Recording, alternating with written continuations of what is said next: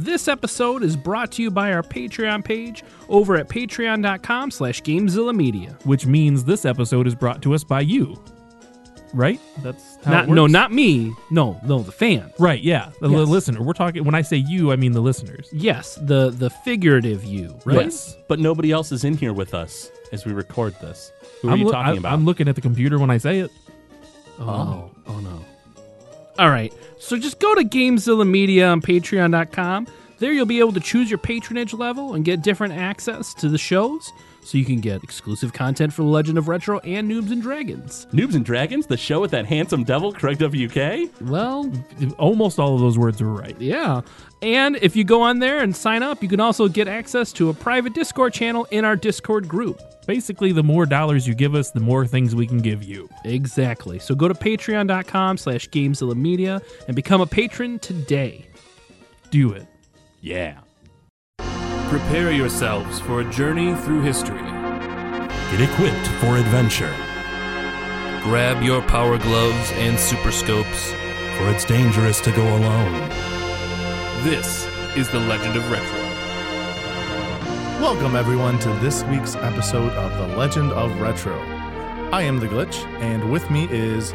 Privy Glitch, how do thou, thou do? I'm sorry, what was that? Privy Glitch, this be thine Craig WK. Okay, uh, I'm sorry, who are you? Why, I'm Lord of Tantegel Castle. Or the other name in Japan, I don't remember which, whatever. All right, well, welcome. I uh, wasn't expecting you. I was expecting actually Craig, but uh, you must have stepped out for a minute. Um, uh, so, what brings you here? Well, you see, when this game was brought over to America, as Craig WK has been brought to America, the accents were changed and all the names became ye old English. Oh. Are you speaking of uh, Dragon Quest? Why, indeed, I am, Glitch. Oh, there's Craig. Today we're talking about Dragon Quest, otherwise known as Dragon Warrior, for the Nintendo Entertainment System. Uh, now, this was released in August of 1989 for the Nintendo. Uh, Enix made the very first JRPG where you take the role of a nameless hero and must vanquish darkness from a world of light by defeating the Dragon Lord. Yep. Uh, originally released, as we said, in Japan on May 27, 1986.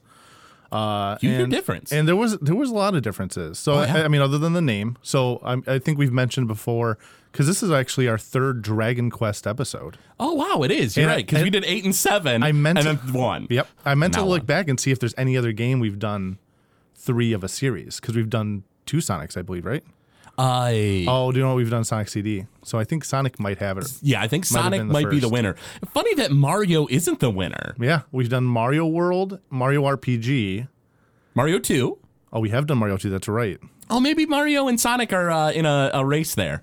Yep. And then we've only done two Zeldas. I know we've done Awakenings and uh, the original. Uh, and if this was, you know, anything like Mario and Sonic at the Olympics, it'd be a close race. If it's actually like their game should be, Sonic will absolutely win. Uh, and just everyone loses because those games are terrible. but You're talking about Mario and Sonic at the Olympics, right? Not Mario and oh, no, Sonic no, yeah. games. The, Oh, okay, good. The Olympic games are horrendous. I, I well they are. I, I thought for a second you were about to like reveal some dark secret that you like you're doing this like Legend of Retro show, but you hate Mario and Sonic games. I was gonna be like, really? Like both? I uh, I don't like retro games. What what are you doing here? I hate them. So Why have you been 'em doing so this much. show? Uh, but so yes, as we've mentioned before, a Dragon Warrior uh, it was Dragon Quest in Japan came over. There was a licensing issue with a uh, strategy pen and paper game that was already called Dragon Quest. Yeah, funny enough, it was owned by TSR, which eventually would be bought out by Wizards of the Coast, the company that actually owns Dungeons and Dragons today. Uh, but TSR was a company that was set up by Gary Gygax, uh, and Gary Gygax and David Arneson are the ones who made D and D. And it's funny because it's kind of a weird full circle thing because those the Dungeons and Dragons pen and paper RPGs inspired the games that inspired funny how that works out dragon quest Really? yeah so let's chat about that for a second this is a little bit of a history lesson so uh and, and we'll get into the differences as we you know Yeah. go through and everything so uh yuji horii was inspired by ultima and wizardry when he made Dragon Quest. And those games were made in the West. And they were inspired by Dungeons and Dragons. Uh, and it's it's just really interesting that like it became the JRPG, the Dragon Quest formula, but really it was just them emulating and making more accessible the RPG of the West at that time, which is funny because the JRPG is not considered very accessible by today's standards. Yep. Uh, so, uh, kind of a funny story. Yuji Horii, who is like really big in Japan, like you know, he's because he's the guy who does like every Dragon Quest game, and Dragon Quest is huge in Japan. Uh, he wanted to appeal to a wider audience uh, and focus more on emotional storytelling, uh, and that's why you have uh, not necessarily in Dragon Quest One as much, but as the Dragon Quest series progresses, they start getting way more emotional, way more sad. There's a lot more depressing elements to these games compared to most other RPG series out there. Yeah, I also read that he said he wanted like an interface that was a lot more simplified because I guess Mm-hmm. A lot of those games like Ultima and Wizardry, it was a very complicated Oh, yeah. selection based process. It was a game for techies. It was a game for people with PCs, and they were very, very technical. And I mean, you know, that, that, like that's fun in its own way. But like Yuji Horii wanted to make a game that would appealed to everybody, Yeah. and that's why they went to the console for this. And uh, as far as that goes, uh, it's kind of funny. Uh, Yuji Horii was hired via a contest advertised in a manga. The manga being, uh, well, actually, I think it was advertised in uh, multiple manga, but one of those manga would be Shonen Jump, which is the the like one of the most popular manga magazines out there uh, that had. Uh, uh, you know, a lot of the popular hits of all, of all time. You know, even today, it's it's one of the more popular. And uh, as far as that goes, it, there's just it's it's a really weird, complicated net of things involved, and especially with this Shonen Jump uh, manga. And if you're not familiar, uh, Glitch, and maybe some of our listeners aren't, when I say like it's a, a um like a manga book basically what it is is like a whole it publishes a whole bunch of manga out there just one chapter of each and it's like a big thick book they release like every week okay. uh, so it's almost like the funny pages once a week, but like way more work goes into it. Nice. Uh, now, uh, as far as that goes, uh, Enix itself was formed and did not have any programmers. The president of the company went from like real estate and switched over to software and realized, oh, wait, I don't know anything about software and computers and I don't have anybody to do this stuff. So he like put these contests out there to try to get people to work for him.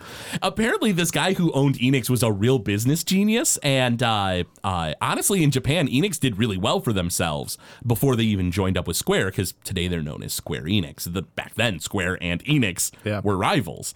Uh, but uh, as far as that goes, uh, Yuji Horii uh, had previously been a freelance writer for Shonen Jump. And uh, and hence why he saw this contest and decided to like put himself out there.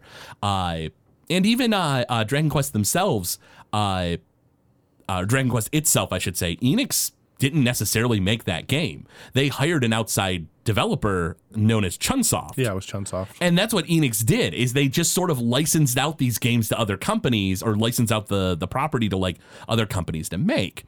Uh, And actually, it was Koichi Nakamura who is the president founder oh, of Enix. Chunsoft, who oh, Chunsoft. who um who was the one that was inspired by wizardry because I uh you, um Yuji Horii says you know um that Ultima was the big inspiration. If you look, there's a lot of similarities Oh, sure. between the first Ultima and how Dragon Quest ended up becoming. Um, but it was the programmer who was like, yeah, wizardry was like a big influence on me. Okay. Yeah. Um, uh, so Chunsoft, as you were saying, Oh yeah, so so Chunsoft, you know, is the the company that actually made uh, Dragon Quest or whatever. But yeah, so like Yuji Horii himself has all these connections to Shonen Jump. Now, the reason why that's really interesting is that that the the connection with Shonen Jump does not end there because of uh, Yuji Horii's connections to Shonen Jump. He was able to get Akira Toriyama oh yeah, the uh, editor for Akira Toriyama is actually the one who set it up, and Toriyama is the one who uh, joined the team at Enix to to do the the art for Dragon Quest, and of course, Akira Toriyama is the guy behind Doctor Slump and Dragon Ball. Dragon Ball was just getting uh, starting and getting a little uh, bigger, I think, uh, around that time. Uh, in fact, he might have actually been finishing up Doctor Slump and moving to Dragon Ball around that time. So Akira Toriyama's popularity was a little high, but it was about to explode. Oh, yeah. And then, uh, as far as that goes, like Toriyama, it's it's really as far as we're you know as we delve into this, I do want to touch on this. It's funny because a lot of the the Dragon Quest charm comes from its art. And it's funny because if you compare like Western fantasy art to like Akira Toriyama's like Dragon Quest art, they're vastly different. Uh, it- like if you look at like a slime monster from like Ultima or like the Dungeon Master Guide or something, you know, oozes and stuff.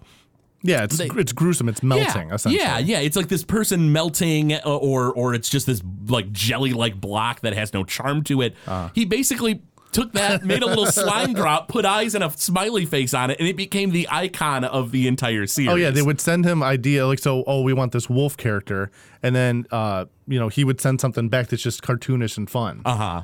And and I, I saw I noticed that he because I'm not a big Dragon Ball person, but I did see in a report that he used a lot of the characters from Dragon Quest that he created into the series of Dragon Ball. Oh yeah, like it- when you know, and, and, and it's completely understandable when you think of it in this aspect. But like you know, they they told him, hey, we want a werewolf, and he was like, okay, I can do that, and he drew a werewolf. When it came time for Dragon Ball, like there's a lot of like animal people in Dragon Ball. You know, it's like a world, a fantasy world filled with like humans, animal people, and like sentient animals. You know, uh, you know, or or you know yeah sentient animals or whatever and uh as far as that goes when he had a wolf like man in the background yeah, it was going to be like the same, almost the same as like his werewolf dude. Or if he wanted a pig person, it was going to look like the orcs that he drew, you know, for uh, uh, you know Dragon Quest.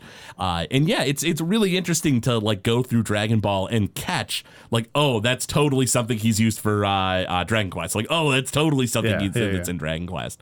Uh, Um, I so Mm-hmm. other than Dragon Quest, I mean Yuji Horii hasn't really done much. It's it's that's his like his primarily his. I did Yeah. see that he was a supervisor on Chrono Trigger. yeah, he was a part of the Dream Team. Yep. uh, in that game, I mean, used like every wonderful you know talent from from that uh, time in like the '90s. Uh, now there is one last interesting thing to note on Shonen Jump. Their story isn't entirely over. So show uh, so Dragon Quest came out in Japan, and it just did okay. Like it wasn't selling that great.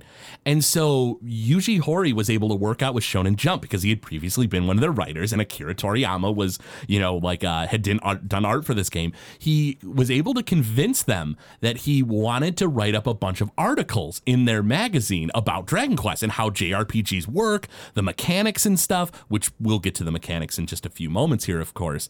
But uh yeah, he did a bunch of articles. It caught up people's attention. They knew that Akira Toriyama was also doing the art. Dragon Ball was starting to like get big, and the rest is history. Man, that hype train right there. It, it absolutely is, and in, uh, and it, they kind of tried to repeat that in America because uh, Nintendo Power gave away free copies. Oh my God, yeah, so- of Dragon Quest. uh, and Dragon I, Warrior. I feel like I remember this because I want to say this is how we got our copy. I wouldn't be surprised. Uh, according to research I did online, uh, the uh, Nintendo Power uh, subscription increased by uh, half a million subscribers on top of everything they had before. Yeah. And those were all copies of Dragon Quest going into the hands of uh, the people. So, like, Dragon Quest 1 sales actually were really, really good in America. They weren't bad. The rest of the Dragon Quest games in America did not sell very well. Well, I mean that was heavily influenced by the fact that it was free. Oh uh, sure, yeah, that's that's Power. yeah, that's the thing is like, and you know, you got to think like a lot of people were getting the game for free, and then other people were like, oh, you're playing this game, it looks cool, I want it, you know. So it was just in more hands at the end, you know, in that way, and like so, you know, it did really well for them in America. But yeah, they attempted a hype train in uh, America as well. Not quite as successful as it was in Japan, but uh, you know, they gave it a valiant effort. Well, you think it's so? I, I think it's so strange because it was an August release, right, in North America. August. Oh, I got it right here. Uh, so it was August 1989. August, yep. Yep. And so in a late 1990 issue of Nintendo Mm-hmm. Power, that's when they were doing the giveaway. So think about like a game that comes out, like let's say Breath of the Wild comes out in March. Uh huh. And then what? A year later, it's free if you buy a subscription to a to a magazine. Yeah. like that's insane. And I guess that, I mean that's what helped push the sales. They ended up having 1.5 million in Japan, Mm-hmm. and then 1.5 million as well in North America. Oh, so it sold uh, about as well Yeah, in just as America. well, yep. Interesting, and it's interest, especially interesting for the fact that like that dropped off in America, and then in Japan it just spiked and like rose in popularity. Uh, did you, so there were uh, more differences between Dragon Quest and Dragon Warrior, other than Oh, the yeah. book, other than the name. Uh, there was a sprite difference. So Mm-hmm. originally in Dragon Quest, the hero just faces the screen the entire time. Yep, whether you walk to the left or right or down or up or He's whatever. Uh-huh. stuck in that one position and just moves left and right, and he's just always looking at the screen. Uh-huh. So they added four, uh, you know, three additional sprites, so he could have you know different different views as Yep, he's walking, walking animations and stuff. Um, they added a battery pack for saving yep.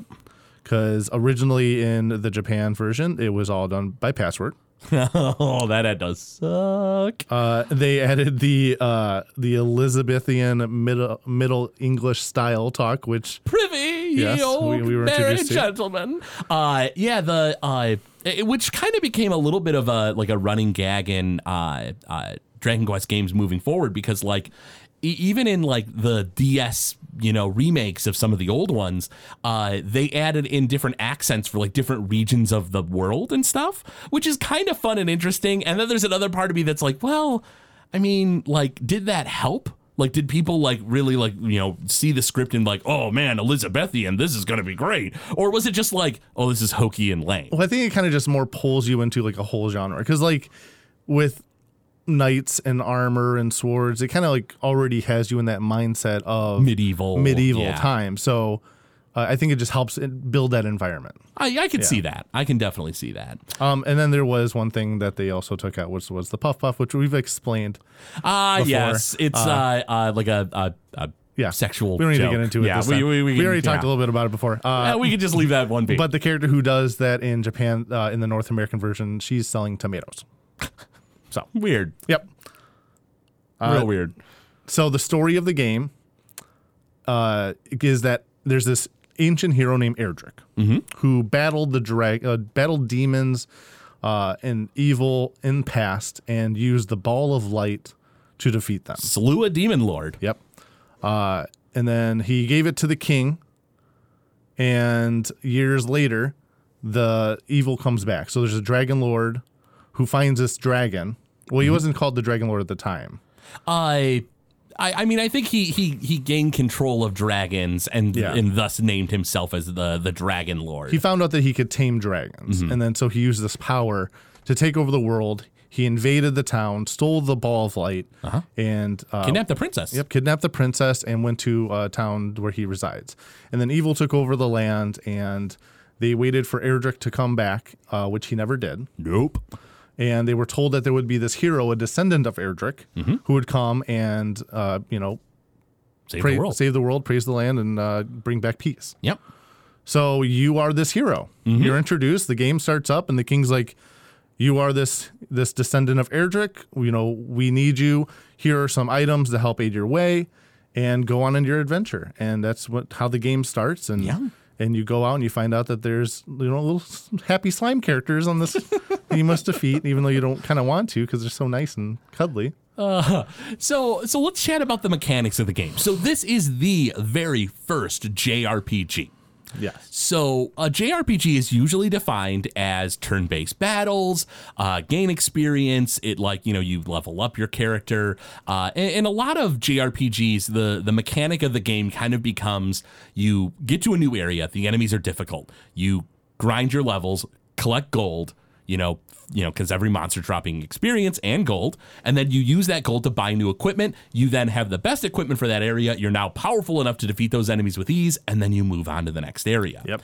And that's kind of you know what became the the the mechanic of a JRPG and Yuji Horii and his, like his team over and Chunsoft and technically Enix.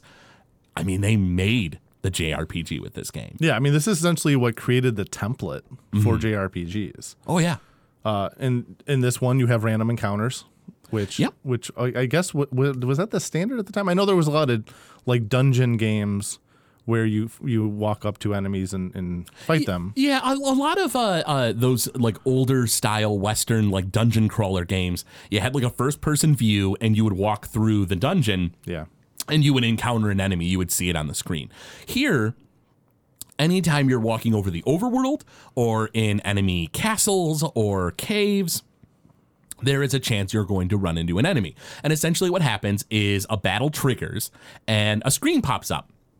You can see the overworld, you know, map is still there, but over placed of that is like a small screen that has uh, a single enemy, at least in Dragon Quest One, a single enemy and the background. Uh, and you can't see yourself, you know, you, there's no battle animation, but a menu pops up and it says like fight, run, magic, attack, you know, whatever.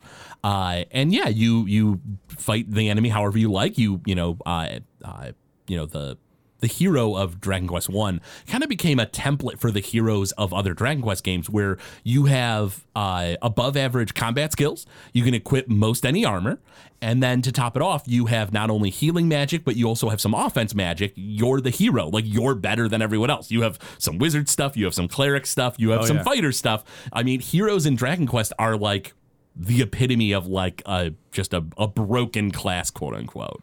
And so as you as you gain the experience, you level up, you learn new spells. Mm-hmm. Um, if you die during battle, uh, you're sent back to the kingdom, Yeah. and you lose half of your gold.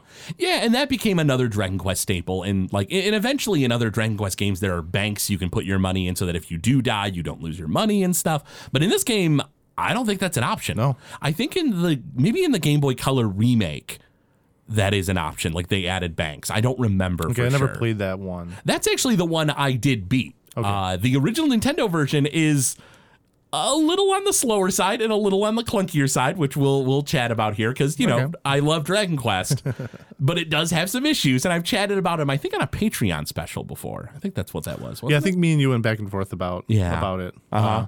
Uh, uh, did you know that the first four letters of your name affect how your attributes grow? Oh, you know, I have heard that because I heard that there are like perfect names and stuff like that you can put in. I always uh uh, my middle name is William, hence where the W and the WK comes from. And so, uh, honestly, in old video games, because you only had like four letters to work with usually, and Craig wouldn't fit, I usually went with Will.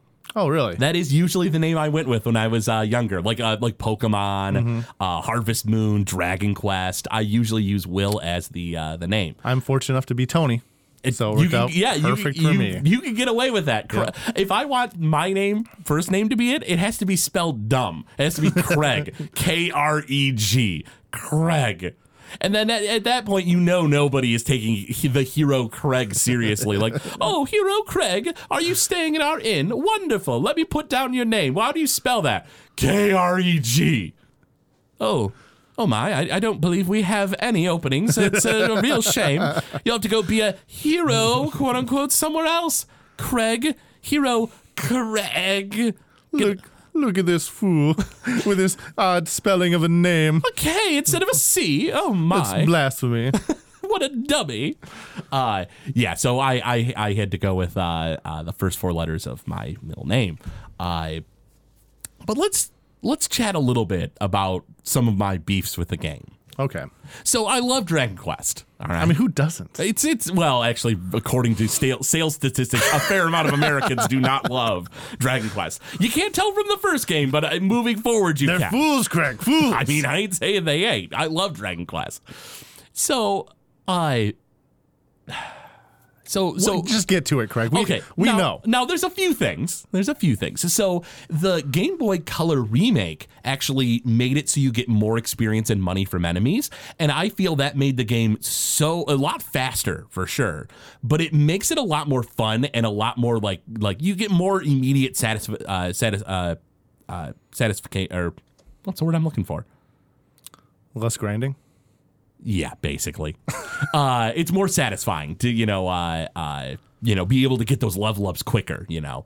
Uh, and it's, you know, designed for a handheld market in mind, so that's kind of why they went for it. But like I I appreciate that greatly because when I went back to Dragon Quest 1 on the Nintendo, it was like, oh wow, why am I not level 2 yet? Like these slimes are taking a million years to kill. It is funny because it is, and as uh, Yuji Horii has, has mentioned, he wanted something about the story. Mm-hmm. He wanted this to be important because it really shows the story. And actually, I have a quote here from, oh geez, come on, where is it? Uh, Mm-hmm. I'll, I'll find it. But uh, it, it's funny because you are you you get to this town and they're like, oh yeah, you have to find this item. It's over in this village, and you go over to to that area and you just get demolished. You get destroyed. Oh, yeah. because all these enemies are way more powerful. So it's like, oh oh yeah, I can't wait to push this story. Let me walk around this area I've been before for the next three hours so that I can finally push this story. Yeah, it's uh the the grinding is a bit much in the first Dragon Quest game, and uh, I don't know if it's the quote you're bringing up, but I know Yuji Horii uh sort of like kind of equates uh, uh Dragon Quest to almost like a uh, like a gambler's high like you know where like you you you know much like in gambling you you spend money and eventually you know you get that chance and like you get a big like a big jackpot or whatever and that thrill keeps you going Yuji Horii did really like that aspect and so like you know he he knew that if you kept working at it you know, and, and I think that's another big part of it too. Actually, maybe a little less gambling, but like uh, uh, the fact that he wanted a game where like if you just worked hard enough, you would be able to win. Something that sort of encapsulated like the Japanese spirit, like just work hard and victory is yours. Yeah, so I found it was Miyamoto Oh. who said that the success of Dragon Warrior changed the nature of video game development by making scenario writers far more important. Now that's really cool. Yeah. I uh you know, in, in Dragon Quest story is very simple. You know, it's just basically you want to get to this demon lord, the Draco Lord or whatever, uh, his, you know, castle, defeat him and get the ball of light back and save the princess. You know, and so a lot of it is just sort of you know you wandering around you get to this town okay you you know in order to get to the final castle you need to get through this like you know uh, uh, you need to be able to make the rainbow bridge. In order to make the rainbow bridge you need the staff. In order to make the staff you need all these pieces. In order to get these pieces you need to go through these dungeons and you know and like it's sort of like you know the the old RPG gag of like, oh, I want to go to the bathroom. Well, you can't go to the bathroom. Well, why not? I need the key, or you need the key. Well, where do I find the key? Well, it's being held by the dragon. Well, how do I defeat the dragon? You need the dragon slate sword. How do I defeat the dragon? You know, how do I get the dragon slate sword? Well, the dragon slate sword's in the castle. Well, how do I get to the castle? Well, you need the key. Well, why don't I? You know, why? What's with these keys? You know, and so it just is this like long chain of like, go here, do this Yeah. You know, and like, you know, and eventually Dragon Quest games will, you know, have a lot more story. Like we've talked in Dragon Quest 7 and 8 about how there's a lot more story and there's a lot more to that, you know. But for, you know, the mid 80s, Mm-hmm. mid to late 80s, and, you know, for the Nintendo Entertainment System, I feel like Dragon Quest is totally fine when it comes to story. Yeah. But you know what isn't So fine? I mean, yeah. So you're saying the grinding? Yeah, I get it. Yeah, sure. yeah, you take out the grinding, it's a perfect game then, right, Craig? stairs and door. What What about the stairs and doors? So you open the menu and it, like let's say you get to a staircase and you walk into the staircase and you nothing happens and you're like why isn't anything happening? You open the menu and you think, "Well, I got to figure this out." Stairs. Stairs is a menu option. When you walk into stairs, it does not automatically make you go up or down said stairs. You have to go to the stairs, open the menu, click the stairs option, and then and then you go through. I mean, that's how I interact with stairs in real life. I get to the bottom of a step of stairs and I'm like, oh, what do I got to do here? Oh, yeah, stairs. These are stairs. Yep, I the, like I, it is. And I, I it is just, very tedious. I just recently did a playthrough of this game, and I do forget because I, I, I I'm trying to kind of go through the originals right Oh, yeah, now. yeah. Uh, when I went to uh, Dragon Quest two, I was like, I can't believe how much more satisfying it is to, to just walk up to a set of stairs and go through them. Right. It's amazing. right. Yeah. Oh man. Uh, Mm-hmm. so. What was your so was your first experience then with the with the Game Boy Color? So that's when you first played it. My first experience with Dragon Quest is Dragon Quest 7. That is Oh, the really? first Dragon Quest game I played. I never played one. I didn't know two, three, and four really existed outside of like the occasionally seeing them in Nintendo Power. I didn't play RPGs when I was a kid. I didn't start getting into RPGs until like middle school. And at that time, I had the Super Nintendo, and so I was playing Chrono Trigger, Earthbound, Mario RPG. I was getting into all those. And so by the time like, you know, the PlayStation was out and I, you know, finally got one, uh, I was starting to like, I was like, oh, I need more RPGs. And Dragon Warrior 7 was at Media Play. And I bought it on a whim because I think originally I went there and I was like, I was like, oh, you know, I was like, you know, what Final Fantasy games do they have? And I was like, ah, they don't have what I'm looking for. And I was like, Dragon Warrior 7. I was like, you know, let me let me look at that. So I looked at the back of the box and it was like, you know, blah blah blah, you know, an adventure to like unseal the world and stuff. And I was like, this sounds okay. And I fell in love with Dragon Quest from there on. So I didn't uh, play Dragon Quest 1 until the Game Boy Color remake when I borrowed it from a friend, if I'm not mistaken. In fact, it might have been the Arcade Phantom uh, from Noiseland Arcade, who does the Simpsons podcast with me. Uh, I feel like he loaned that to me.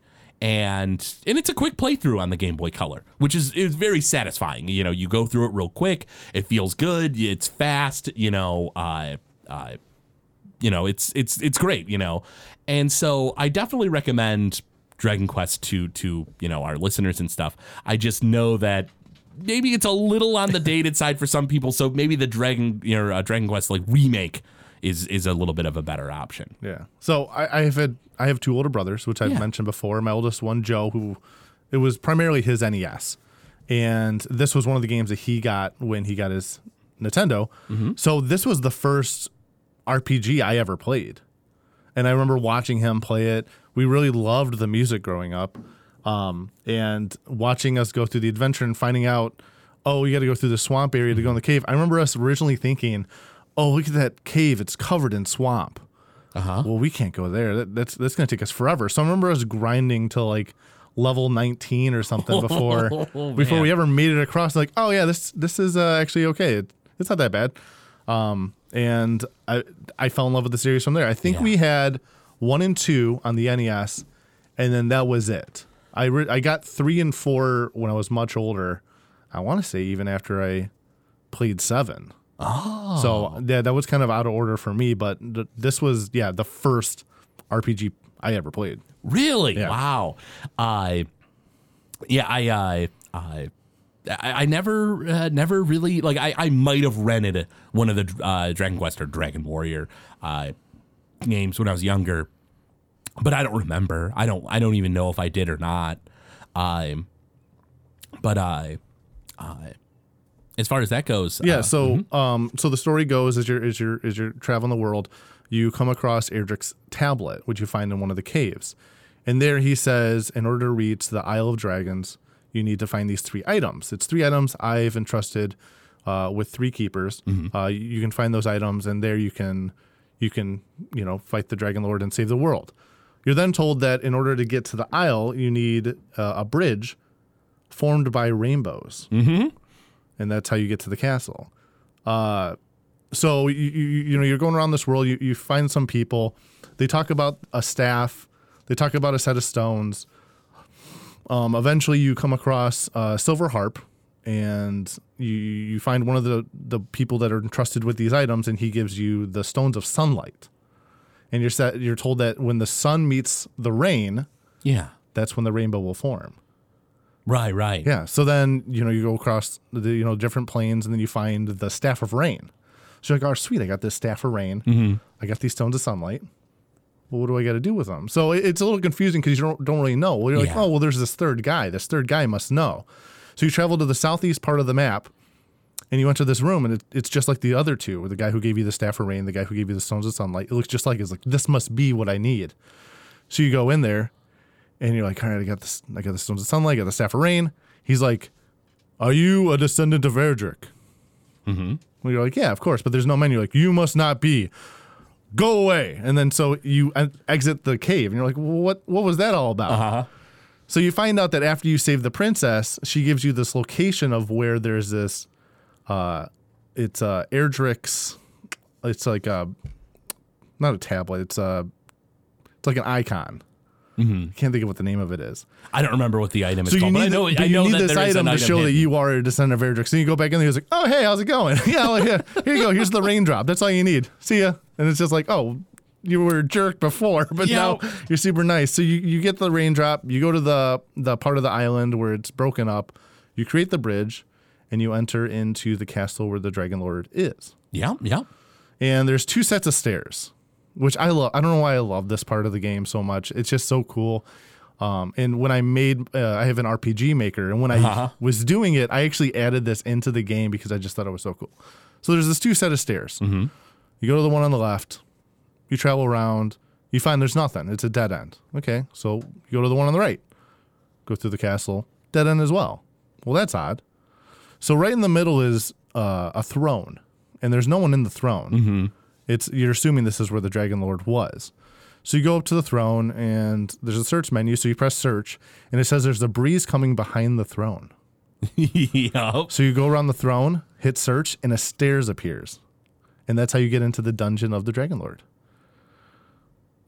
I, I really do appreciate the fact that like it, they're not gonna hand it to you. Like they're not gonna just be like, oh yeah, just go through this and you- you're good. Like they they absolutely want you to work for it. Uh, I also really appreciate that when you get to the Dragon Lord, the final boss, he let he tells you, hey, oh yeah, Yeah. So you want to do a little bit of role play right here? sure, sure, All right.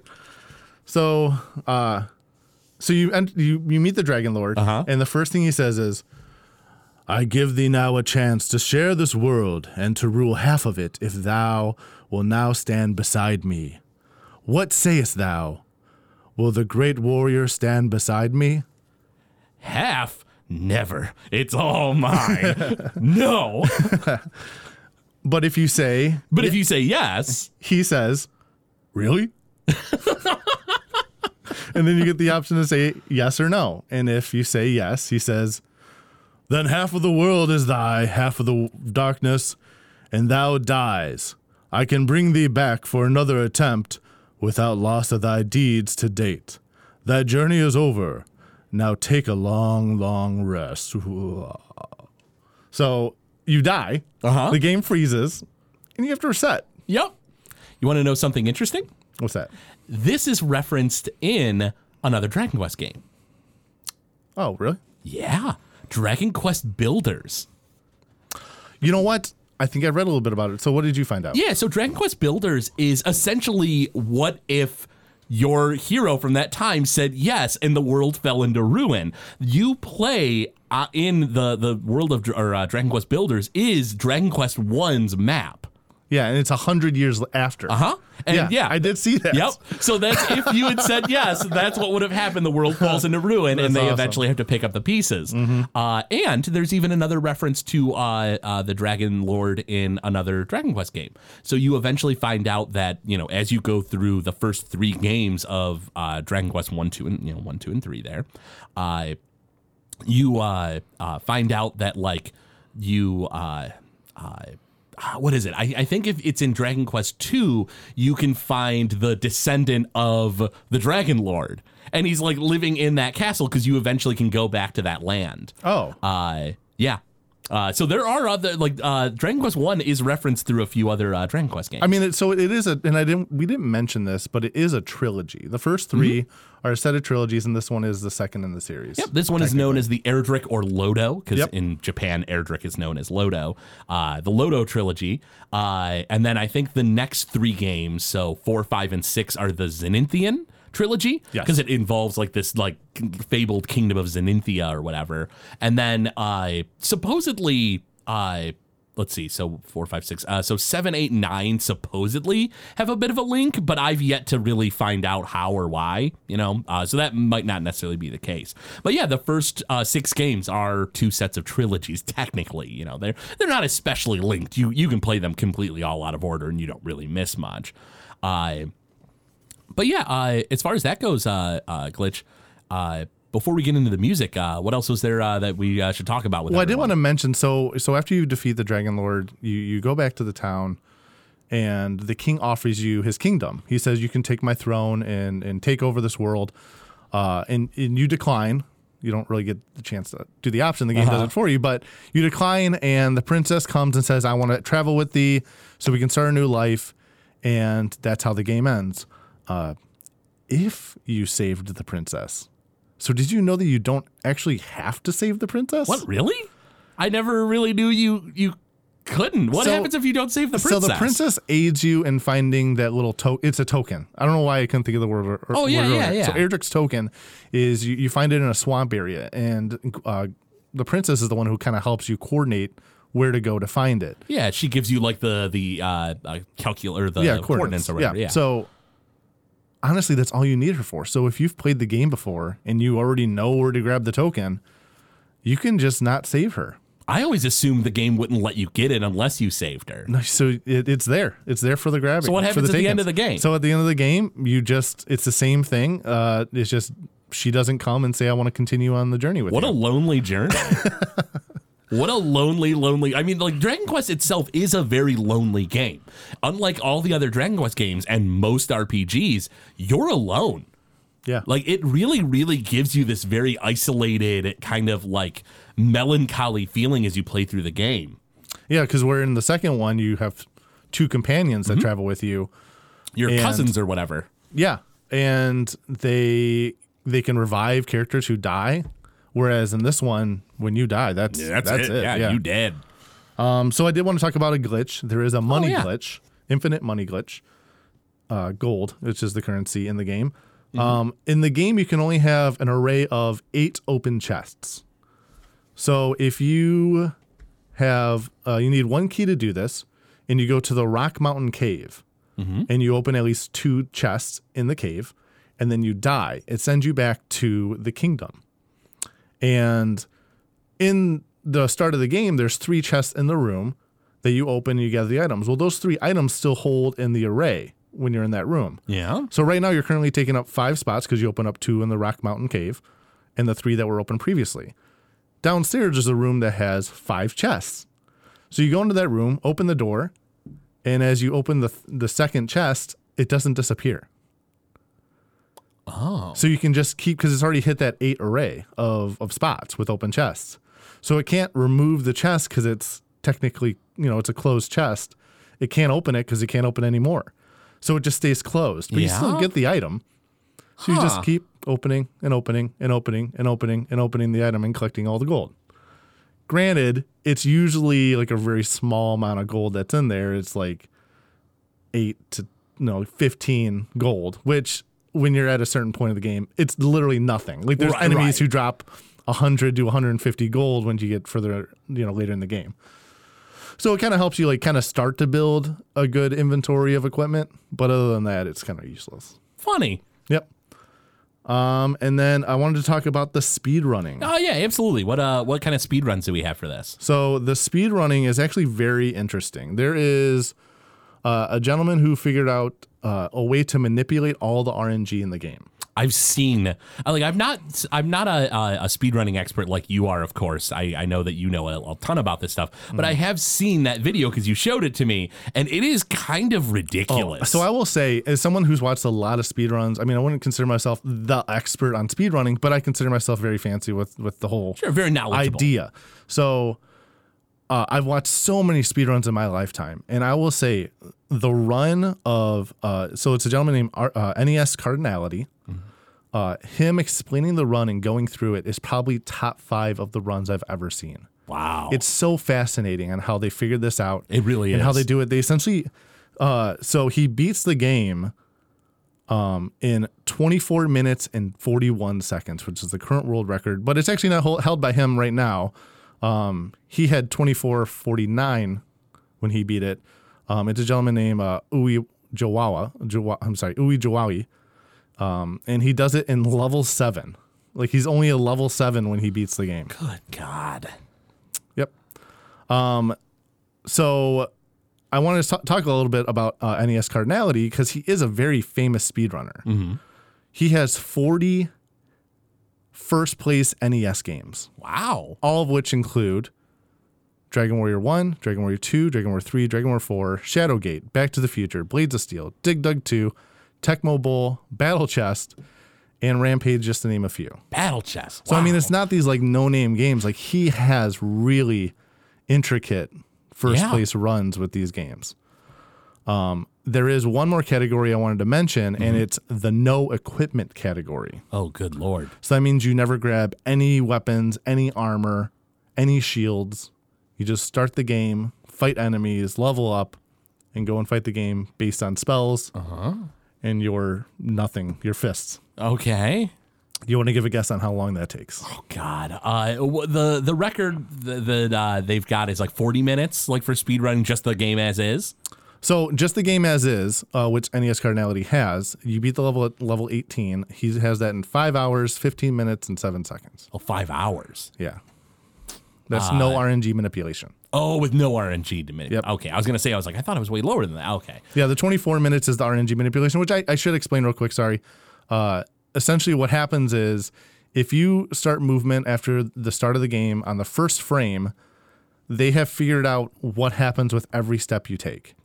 So essentially, if you go onto the world map, they figured out when we go 20 steps north and one step east, that's when we encounter an enemy. So they go the 20 steps, one step east, and they stop for, you know, a few frames, and then the enemy's gone, and then they continue walking. So you can travel the entire world map without running into a single enemy. It's ridiculous. And then they run into the metal slime, which is the enemy who gives the most experience points. Yeah, that's a, a gimmick throughout the Dragon Quest series. Is like they're very hard to hit. They have super high defense, but if you get a critical hit on them, it will pierce through defense, and you can kill them and get a Yeah, because they only have four hit points, but every time you attack, it only takes away like one hit point. and they're gonna run away. There's like a fifty percent oh, chance Oh, yeah. they run like every turn. And you miss all the time. Oh yeah. But they also figured out a way in battle to make it so you always get critical hits or you always hit the enemy. Good God. I know it's it's ridiculous, but so, Okay, so- no equipment. So no equipment without RNG. Uh, I'm gonna say probably like twelve hours. 15 hours, 23 minutes, 37 seconds. Wow, I really lowballed that one. But I guess without equipment, it becomes infinitely harder And well, you also have to level grind to level 28 in order to beat the game. in order to beat the game. In order to have enough power to make it through the Dragon Lord battle. Wow. Because you're not really doing much damage to him. And also you have no armor to defend yourself. Yeah, so his take he's taking off like 70 hit points every every hit. Oh man, yikes.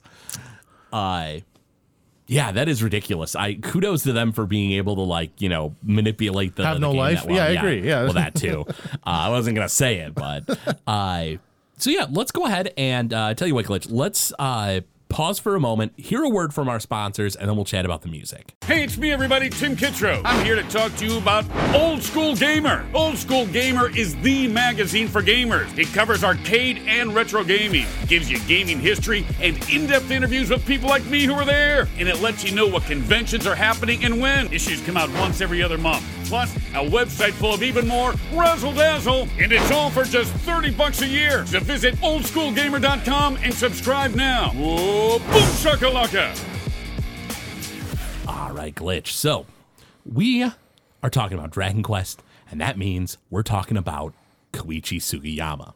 yes, we are. Because there's really no Dragon Quest game that does not have Koichi Sugiyama. He is still still doing work Oh, yeah. for the Dragon Quest games. Do you know how old he is? How old is he? He's 88 years old. Ooh. I mean, and so if you look at his work, he really hasn't done much. He did a lot of film stuff in the 70s. Oh yeah, I actually uh, uh, have a, a few things here. So Okay. he uh, uh, he did so before Dragon Quest. Sugiyama worked in some movies and television. Uh, he composed for the Gatchaman movie. Now Gatchaman might not sound familiar, but maybe it does in America as G Force or uh, oh, what else was it called? Uh, Battle of the Planets. It had two names in America.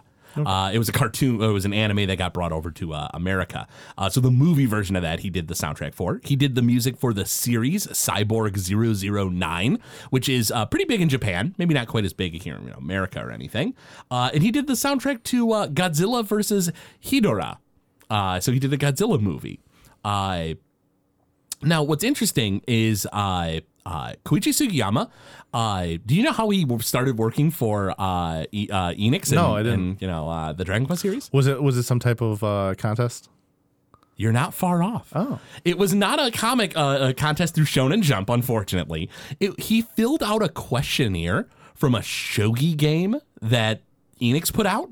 Shogi being like the Japanese version of chess, and uh, after some correspondence, uh, because like they they got this like questionnaire filled out, and they were like. Wait, this guy's saying he's Koichi Sugiyama, like the composer? And they were like, no, no, no, no, there's no way. And so they sent him like a letter back and they're like, you know, thank you for your like letter. Are you really Koichi Sugiyama? and he's like, yeah, I really am. And uh, so they they were in communication with him and they brought him in to do Dragon Quest. Uh, and the, I mean, like it was what they needed. Nobuo Uematsu himself uh, has commented. I don't have the exact quote. Uh, but basically, like when uh, they started doing Final Fantasy, they were like, okay, you know, Uematsu, like, you know, can you can you do something kind of like Dragon Quest? Like that's what we're going for here. And he was like, "Well, uh, I'm not going to be as good as Koichi Sugiyama, but I'll see what I can do." Like he himself has said that he is not as good Yeah. uh, as Koichi Sugiyama, and that might be him being a bit humble because I really like Final Fantasy music, but like for this, like Koichi Sugiyama is like perfect for this genre, perfect. Oh, I love the music in this game, and uh, I also noticed that he did the music for uh, EVO, Search Yeah. of Eden. Yeah, yeah, it, which is another Enix game. Yeah, Yeah. Uh, yeah. So Dragon Quest and EVO, and uh, there's probably some other Enix games in there that he might have had a hand in, but Honestly, I, don't think I saw any other ones. maybe there isn't. I don't think there was. man. I, but I, I mean, Sugiyama is a madman, but like he is such a genius. I mean, to still go hard at, at, helping compose the, the music for the series at the age of 88. I mean, that's that's amazing. It, it really is. Uh, so I tell you what, let's go ahead and uh, first off listen to uh, the the title theme, the overture of Dragon Quest. And we, anytime we talk about Dragon Quest, we always play the overture, but we got to hear it in its original NES glory. Let's go ahead and give it a listen.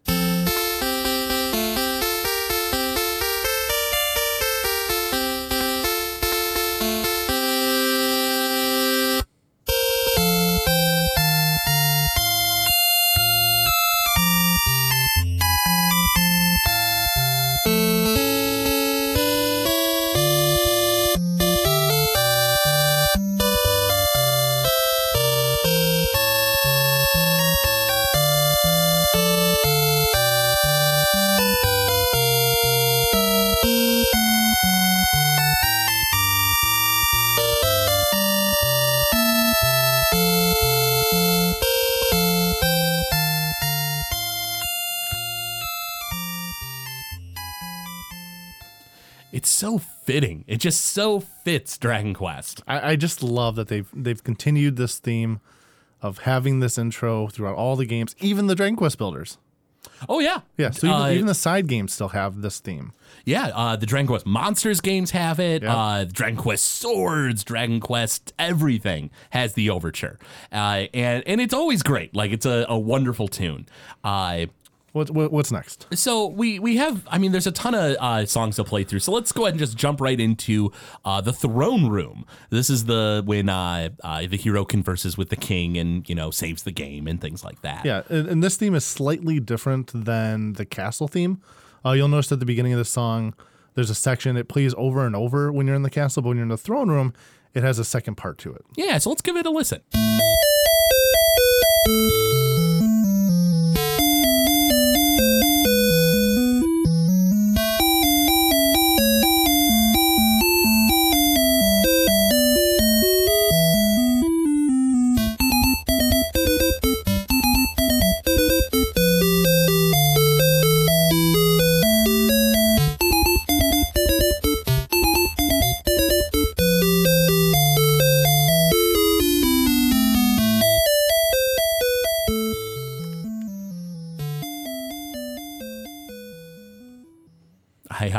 Really dig that uh, uh, tune. Oh, it's so great. Uh, and and it bring, that all these songs just bring back so many memories of me watching my older brother play this game. Yeah.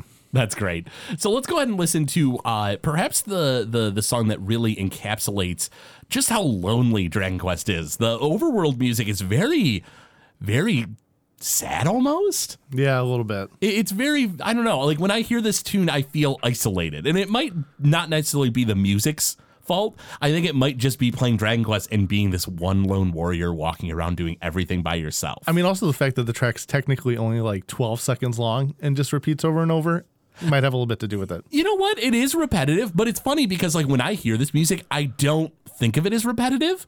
Like I, I feel like they did a good job where, you know, like the tune is is nice, even though it does repeat over, you know, over and over again. Well, it, it, again, so I didn't know. I kind of the same thing. When I was a kid, I just thought this was a longer track, Mm-hmm. and you don't realize how short it is. It's just kind of I don't know. They do a good job of transitioning, transitioning the last part and the beginning Yeah. together. Oh yeah, there it, you don't really catch that like clipper like the the clipping or anything like that. So let's give it a, a listen.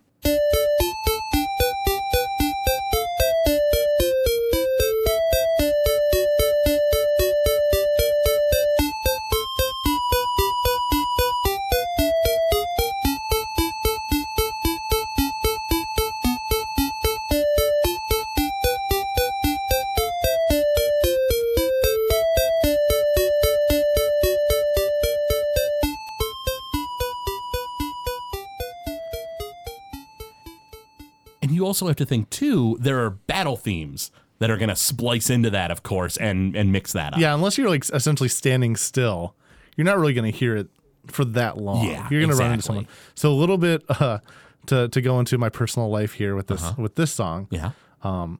Joe, who I mentioned a few times already, uh, he played the accordion growing up. Oh, really? Um, I come from an Italian family, so my grandmother played the accordion very well. Mm-hmm. Uh, my brother Joe actually plays it extremely well. Extremely well. Really? Uh, he got hired for weddings before. oh, wow. Uh, he's been paid to, to play uh, very well, very talented. This was a song that he used to play around the house when he was practicing. Uh, Really? So whenever I hear this song, I hear it in an accordion to- tone, I must have a recording of that. and it's amazing. It's so good. He because he can play by ear. If I don't get a recording of that at some point, I am going to hate you forever. I will do my best to get a recording of that. Please do. All right. Uh, so I tell you what. Uh, let's listen to just a couple more themes here. So the uh, the the song that kind of punctuates and breaks up the overworld is the battle theme. Now this version I included the intro because it's just not the same without it. Let's do it.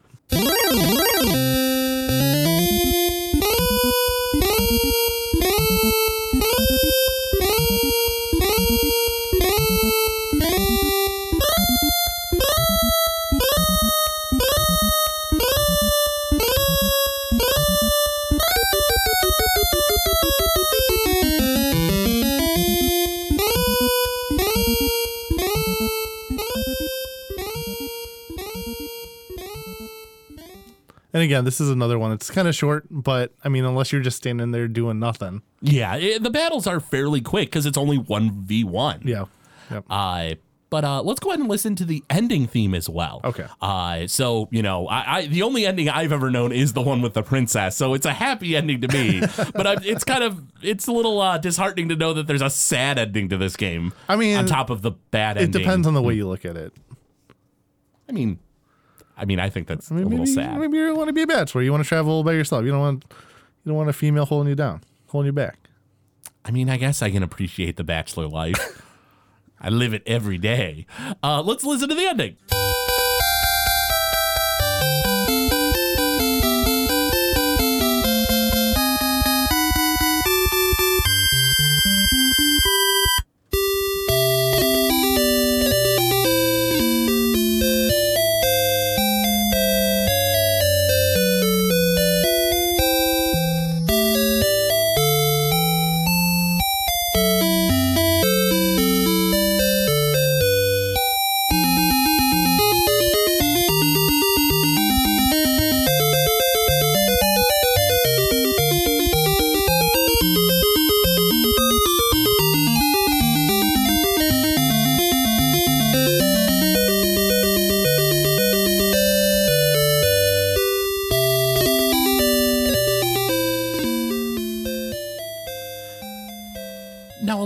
Other themes were a little on the simple side, you know, compared to a lot of Koichi Sugiyama's later work.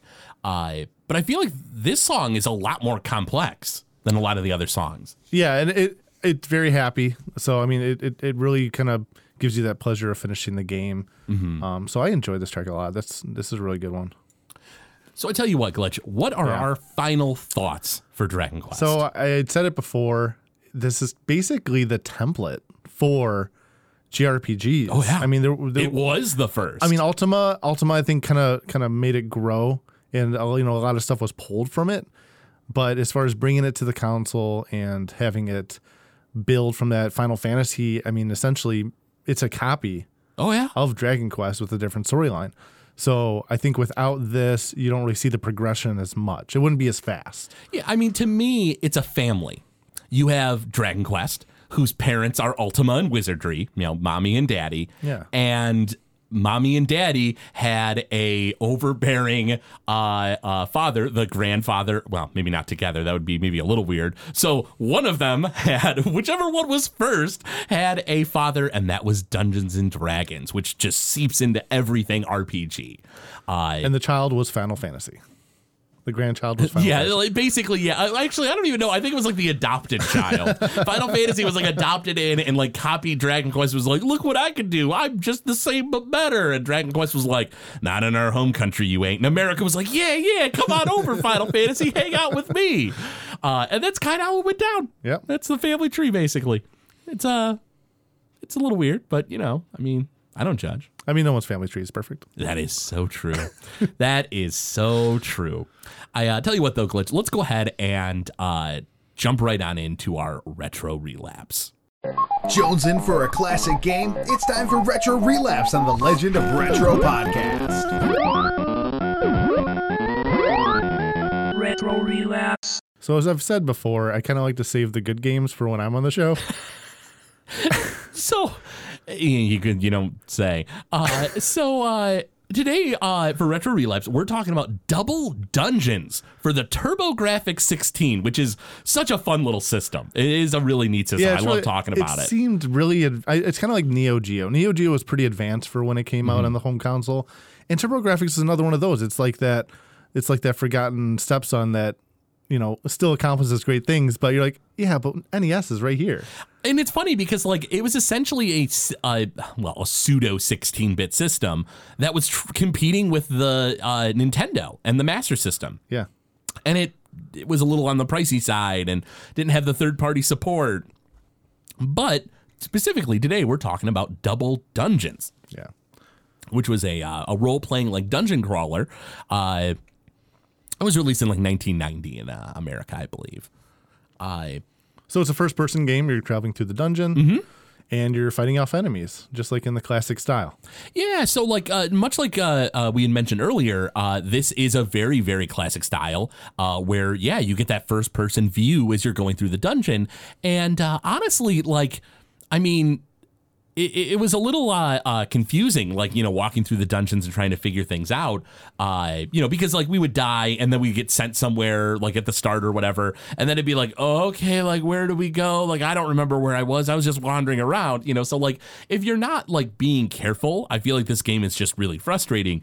But so long as you know how to go through a dungeon crawler, like a first-person dungeon crawler, especially, I feel like you're probably gonna have a pretty good time with this game. Yeah, I think even you say during the playthrough something about putting your hand on the wall, something like Oh, to go yeah. through the entire. so like if so long as there are no like ladders in the middle of the dungeon or something like that what you can do when you go through a dungeon is like you hold out your right or left hand and you walk and you just follow it along and you'll eventually explore the entire dungeon you're not going to miss a room because you're going to go through every nook and cranny because you're always holding that one hand against one wall and you're always walking until you get back to that very beginning. Which until you said that, I never it never occurred to me that that's that's true. Yeah, Yeah. absolutely. And the only thing that throws that off is like you know maybe like staircases in the middle of a room or uh, uh, you know ladders or something like you know unless it, so long as you know where those types of things are, you can explore the entire dungeon and then from there you can be like okay now we have to head back to this one spot where there is a staircase or something you know so so I mean it's it's not difficult so long as you know what you're doing but you know in our case we just sort of it was retro relapse so we wandered around we like kept fighting monsters that one snake kept Oh killing my us god, we kept dying to this one enemy. it was a snake. It was just one stupid snake. And it was like, we can take a snake. And the snake's like, you, you don't want any of this. and then every time it was just like, and like bites us and we're dead and poisoned and start over. But the graphics look great. I thought it Oh, was yeah. very visually, uh, you know, Looked solid. satisfying. Uh, So- The music I don't think was too bad or anything. Actually, I remember the music being really good. yeah. Yeah. I uh, I'm I'm having a hard time remembering the music, so I I'll have to go back and listen to some of the soundtrack or something. Uh, so yeah, if I I I actually have uh, uh, uh, pretty positive things to say about Double Dungeons. I feel like if you are into that style of game and you have access to a TurboGrafx 16 or are going to get the mini TurboGrafx 16 that comes out in you know I don't know from Konami later this year or next year, because I think that's going to be on there. Is it?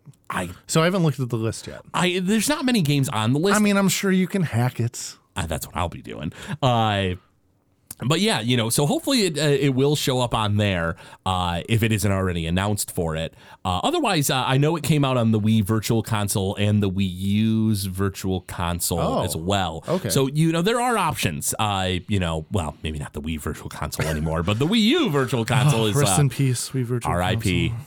God, I love that So music. sad. So sad. Shop Channel music was amazing. Anyway, uh, yeah. So uh, uh, on the eight bit scale, I think I'm to give this a, uh, uh, I think a, a six out of eight.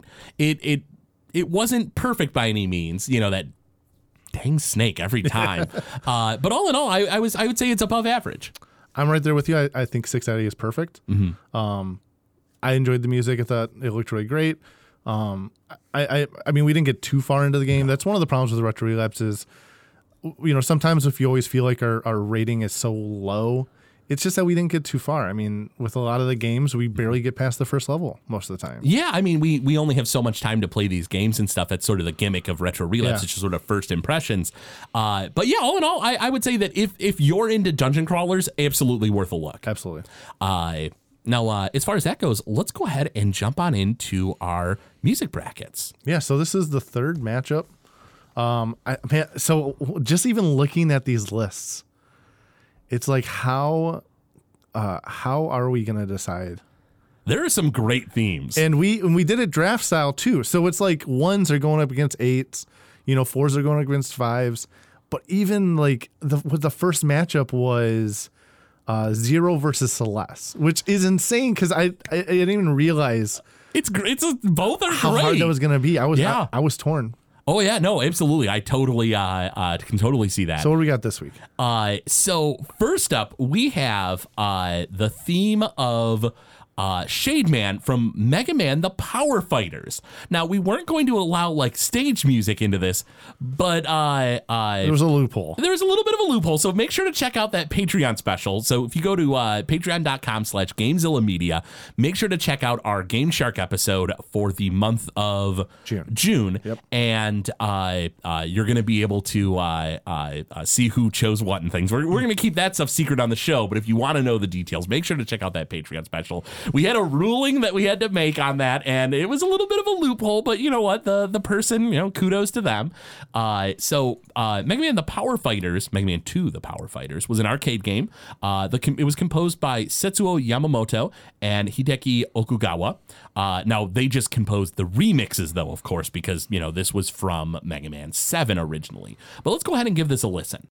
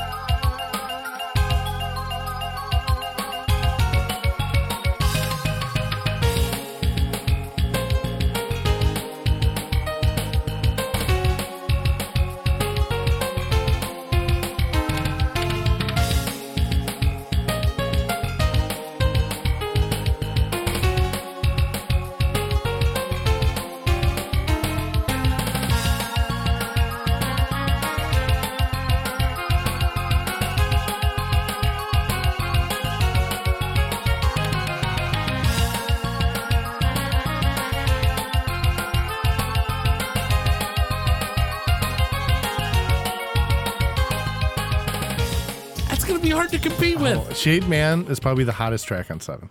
Shade Man has awesome music. It's actually up against another Capcom hit. So uh, up against the uh, uh, Shade Man from the Power Fighters is the theme of the boxer Balrog, otherwise known as M Bison in Japan. Uh, so the uh, and this is for the Super Nintendo version, uh, though the music was originally composed by uh, Yoko Shimomura and uh, Isao Abe. Uh, I mean. This is, I feel like Street Fighter 2's music barely needs any kind of introduction, so let's just go ahead and jump on in.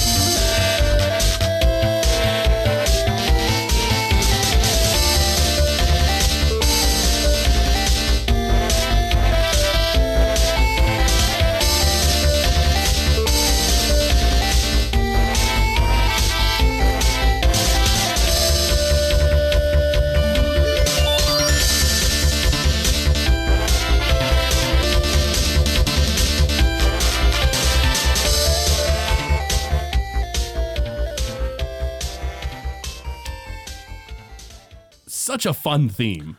Honestly, so listen to that track. Mm-hmm. I feel like that song needs lyrics because it has such a great melody, and there, there there's people on the internet who who do that. They Oh, put yeah. lyrics to songs, and this one needs it. I feel like it would be so great. I have something incredible to let you know. Oh. Glitch. There is not only a version of his theme from Street Fighter 4 which has lyrics, there is a uh, an album uh, that I think Xander and I have mentioned in previous episodes. Maybe it was like a Patreon special. I don't remember for sure. Uh, but there's an album called Street Fighter Vocal and it takes songs from Street Fighter and adds in like the lyrics, like ly- lyrics and stuff, and it's done by a bunch of different artists from Japan. Now, I don't want to sway people's votes here, uh, so you know, keep in mind the Super Nintendo version when you're thinking about where to vote. But when you get a chance, make sure to check out online different remixes that people have done of Balrog's theme or M Bison's theme, Boxer's theme, however you want to refer to it as. Uh, for for the ease of of our use, we typically will call it the Boxer's theme on the the Legend of Retro, uh, just because Balrog and M Bison. The names are interchangeable depending on your region, which is really confusing. I really hate that Capcom did that to us. But uh, yeah, Well, well, we should listen to that after after this episode. Oh, we absolutely will. Uh, but uh, for everybody who's uh, uh, listening to the show here, when you want to vote, make sure to check out the Legend of Retro uh, page on Facebook. Make sure to check out our uh, account on Twitter. You can get a vote each there. And you also have a vote through our Discord. Uh, if you're a member of our Discord, you get a vote every week. And you get a bonus vote when you're a member of our Patreon page for as little as $1 a month. And for $5 a month, you get access to that Game Shark show uh, that we mentioned before. That's over on patreon.com slash GameZilla Media. Make sure to check that out and consider supporting the show. We definitely appreciate it. And then also at that one dollar range, you get early access to our retro relapse, which you can find on our YouTube page. Yeah. Um, there's a lot of stuff there. There's a Craig had done a lot, lot of long plays, but Craig has moved on to Twitch, and you can find Craig Monday through Friday from 8 a.m. to roughly around 11 p.m. He usually 11 a.m.. Oh, I'm sorry, 11 a.m. Yeah, man, not that That would be a long, long stream. Are you are you streaming a, no equipment Dragon Quest at that time? Is that what's happening? I, I think that is like when it's 11 o'clock and I'm just like, I wish I was dead. I wish I was dead. But uh, yeah, I wish I was usually around 11 a.m. is when he stops. He, he usually goes a little bit longer. Um, but you can find that at twitch.tv slash Craig underscore WK. Yeah, All right. indeed. Uh, much appreciated. I've uh, been having a lot of fun. And for anyone who is listening to this right now and they're like, ah, you know, video games, that's great, but is it retro? Yes, it is. I always am making sure I'm playing my uh, retro games and just mix it up with the occasional other game like uh, Super Mario Maker 2 Oh, came yeah, out. you've been playing that a little bit. but it's only the classic stuff I've been, you know, making levels for, so it's okay. It still counts as retro. Uh, So, Craig, yeah. Tis thou done with the episode? Prithee, Glitch, yes, we're done with thine episode. Ah, good morrow then. but on that, we'd like to thank everyone for listening. And we'll see you all next time. when the legend continues.